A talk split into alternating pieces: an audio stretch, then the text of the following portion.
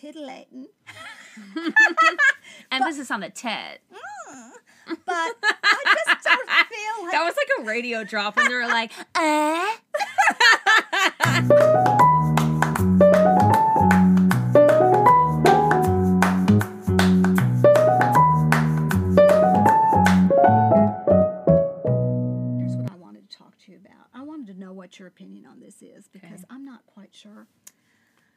why it bothers me so much. Oh God, here we go. This is about how porn for women is becoming more of a topic people are just talking about and putting themselves out there. That is to me so personal. Wait, what? porn. I want I know what porn is. This is what I'm trying to tell you is that I read an article, Ali Wong, the comedian, oh yeah. saying that she loves to watch porn. Well, Ali Wong is like that though. But no, the thing is, Like she she. Go ahead.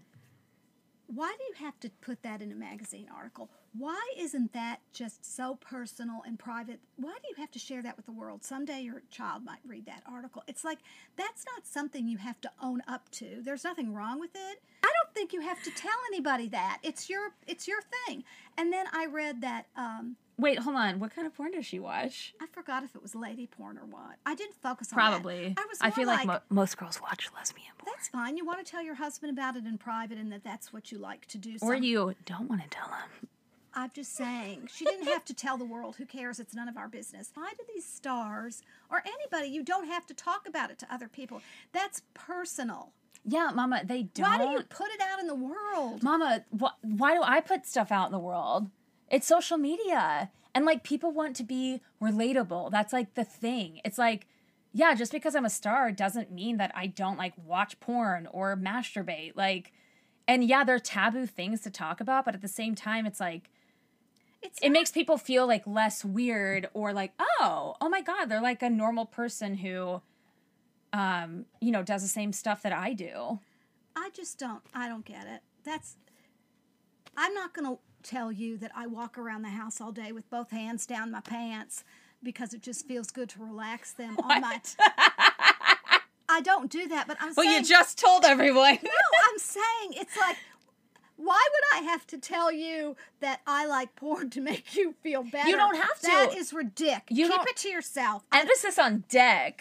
what? Ridic? No, I just, I just don't Get it? No, honey, I got it, but I'm talking on a serious subject here, and you're interrupting me with your dick jokes. I'm just saying, how does it change the world to tell people something that personal? I don't think that you need to, It opens up the conversation. like, you think most people want to talk about their uh, proclivities. A hundred percent. People already love her so much. She's already outspoken. She cusses. She talks about sex. I think in her in her stand up comedy act, she talks about like how anytime she scratches her vagina, she has to smell her fingers, and everyone does it. Like it just makes you like, oh my god, she's That's even. something I would say to a girlfriend or my children. See, I think Not- that Not out loud or write it down in a magazine article. I Like, think- not not to the world out loud. it shouldn't bother you. I'm I not understand that it does. I- porn You're not from this generation. No, porn doesn't bother me. I, I know- don't think I know you need porn to tell doesn't. people what what your proclivities are. I get it because we're part of an oversharing generation. That's what I'm saying. It's too much sharing. Where, where do you draw the line on sharing? That would be a very interesting topic to talk about, write about, answer questions about. What? Do you have a mole on your foot? Yeah, I've had it there forever. Oh my gosh, I've never seen that. Yeah, it's really it's an interesting color. It It's looks like- weird. it looks like you stabbed yourself with pencil lead. Yeah. I think someone I think someone I dated said that to me oh, once. Oh, like one it time- looked like I'd stab myself with a pencil. Did I ever tell you about the time? and I did. my sister and I were out walking around, and she stepped on a nail, and it went right up through her sandal into the bottom of her foot. No. Oh yeah. How old were you? We were young. I don't even know how we got home, but I do know my mother's Did you reaction. carry her? I probably made her like walk on the side of her foot or something. Oh my god. Oh I don't remember. We just knew our mother would be mad. Not that she'd be worried for us. She'd be mad because we put a hole in the shoe. Well, I didn't. My sister put a hole in the shoe, and there was a blood situation. Did she did she have to get like a tetanus we shot? were very afraid of my mother. Yeah, I'm sure she did. Okay, so let's dive into this week's question. I'm going I get to read it this time. Ellen and I are trading off. So this one says, "Hi Emma. This is maybe not the sexiest question, but it just hit me that you might have an interesting take. What kind of advice would you and Ellen have for maintaining female friendships throughout different stages of life? My very best friend from day one of college and I have always been pretty much in step, career and relationship wise. But about six months ago, she went through a breakup with her long term boyfriend. We'd both been with our boyfriends for almost the same amount of time, but now she is single again, and I live with mine, and we have a puppy together. We still hang out all the time, but I wonder sometimes what I could do to be a better friend to her in this new phase of life. Obviously, I'm very encouraging and supportive of her dating and her new single life, but I've been feeling for a few months that things are shifting between us. I don't know if this is making any sense, but hopefully you might have some creative advice on how to keep our friendship strong. I love this girl fiercely and I'm terrified of somehow drifting apart. You and Whitney's friendship reminds me a lot of ours, so I thought I'd throw it out there as a potential pod question. We're going to hold that thought because I read the most amazing article in the New York Times and I took a screenshot of it on my phone because I wanted Emma to read it. Because she doesn't know how to send links. It's about. Fr- You're not supposed to tell anybody. Now, see, that's something that could help somebody in the world. I'll teach you how to send a link. I've tried. I'll be right back. Hold that thought. I'm, Okay. getting, I'm getting my phone. Ellen is literally going to grab her phone right now, so I'll just keep talking. But I have tried to teach her how to copy and paste a fucking link, and she cannot, for the life of her, figure it out. I mean, I'm talking like I have written step by step instructions and walked it, walked through it with her, and done practice rounds with her. She can't do it. So anytime she sees an article online or a cute something she thinks that I might want to buy, she takes a picture of her computer screen and sends it to me as a picture and is like, put in these search terms to find this. You're talking smack about me, and I can't defend myself. no, you can't. You wouldn't have anything to defend. You wouldn't. Yes, I would. You're always mocking me. Okay, There's let me no find this for that. article. All right, this is the article, and it's by Lauren Mechling. M as in man, E C H L I N G. And where did you find it? in the New York Times. Okay. And it's called How to End a Friendship. She doesn't want to end the friendship though. I'm just going to read part of this. I took this picture. of. Okay. Friendships are fragile and most aren't built to last forever. Circumstances change, bonds diminish. She had a relationship, a 10 year, I think, relationship, you know, friendship with this girl. And she just explains how it fell apart and that if you think about it, that was an amazing amount of time to have a friendship for that long. And I just think this article might make you have a better perspective on what's happening between the two of you. So look it up and uh, write a report And and, contact Emma, and I will give you my address and I will grade And we'll it. yeah we'll grade it. Um, that that is a really really good point. Is that I agree with that. Most friendships aren't meant to last forever. Like it's just how most romantic relationships you're only so, you're only technically ideally supposed to have one that lasts forever because keeping two people whether it's you know platonic or romantic interested in each other and in step through their entire lives is fucking difficult. So i was just talking about this too the other day with um, some girls at work that i i I feel like throughout my 20s is when I was trying on friends and I went through so many and I was always the I'm I was always the one in my group of core friends who was always bringing a new girl around and they would say no new friends Emma I'd be like no you guys really like she's so cool you're really going to like her yada yada and she would always end up sucking and my friends would be like no new friends but oh I got a phone call, y'all. very Oh, never um, mind. It was just a blurb. Um, but with your situation, I totally hear you. Um, and yeah, I I think I probably have some some pieces of advice I can give you because I'm in your friend's shoes. Um, as I've been the only single one amongst my four best friends, basically for the past like nine, eight, nine years. I mean, I've had a couple boyfriends here and there, but you know, at the end of the day, I fill out single on like government forms. I think you're off to a really good start just because you want advice on this and you're worried about it and it's upsetting you that you guys are drifting and you want to do what you can to make sure that doesn't happen. I think the reality of these types of situations is yeah, you guys are in different phases now. Like you said, you're 28. you're still with this long term boyfriend. It sounds like you guys are probably going to be together forever. Um, and your friend is, you know, out there in these wild streets trying to figure it out for herself. Um, so it's very different because you have someone to come home to at the end of the day, and you have someone you have someone to get home to if even if you and your friend go out to dinner or you go out drinking and she's not going home to anyone and that that always kind of played a big role in my mentality about going out with my coupled up friends I can't add much to this, so I'm just sitting here listening to what you have to say. If you're drifting apart, you cannot can't control that, I don't feel. You can't make something happen that isn't going to happen. If you want it too much and you try too hard and switch up how your friendship was or the way you react, I think you'll push her away even more. I think you have to let things just naturally unfold and be prepared to maybe not be in her life as much and it may just fade to absolutely nothing in the end.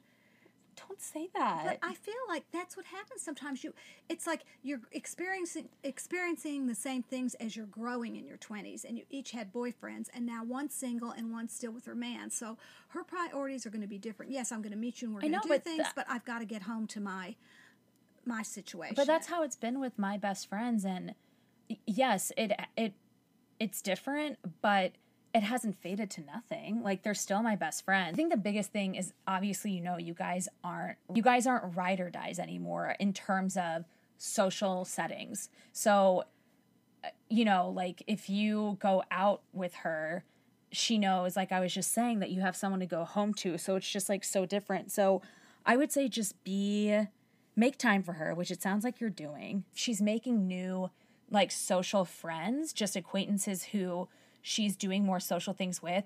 Don't get upset, don't get jealous, don't give her any kind of attitude about it. Just be supportive because she's trying to find who she can rely on to go out and be single with and do all of that and she doesn't want to put that pressure on you because it's not even the same anyway like you guys don't have the same end goal in my friendships that have switched up, faded away, uh, become more of a hi goodbye kind of situation if I run into them.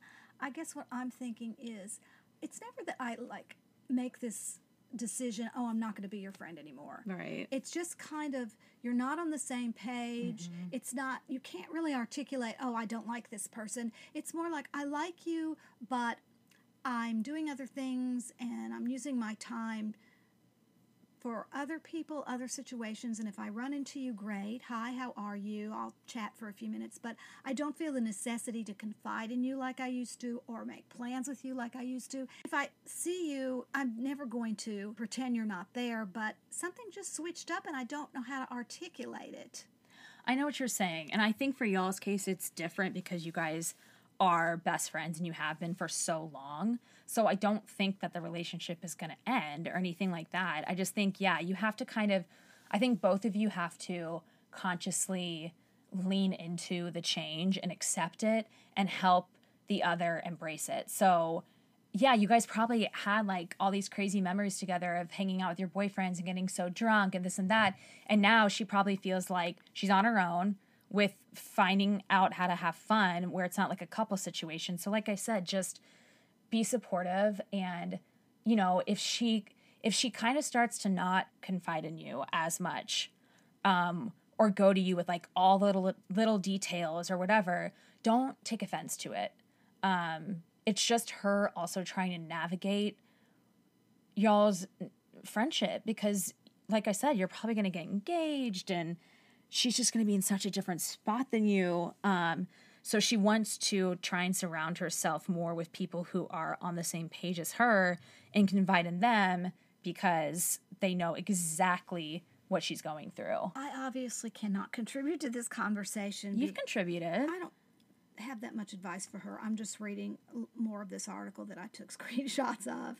And they did a study where they interviewed people between the ages of 18 and 65, and then they followed up with them seven years later. Only about half of the friendships were still intact and still going strong.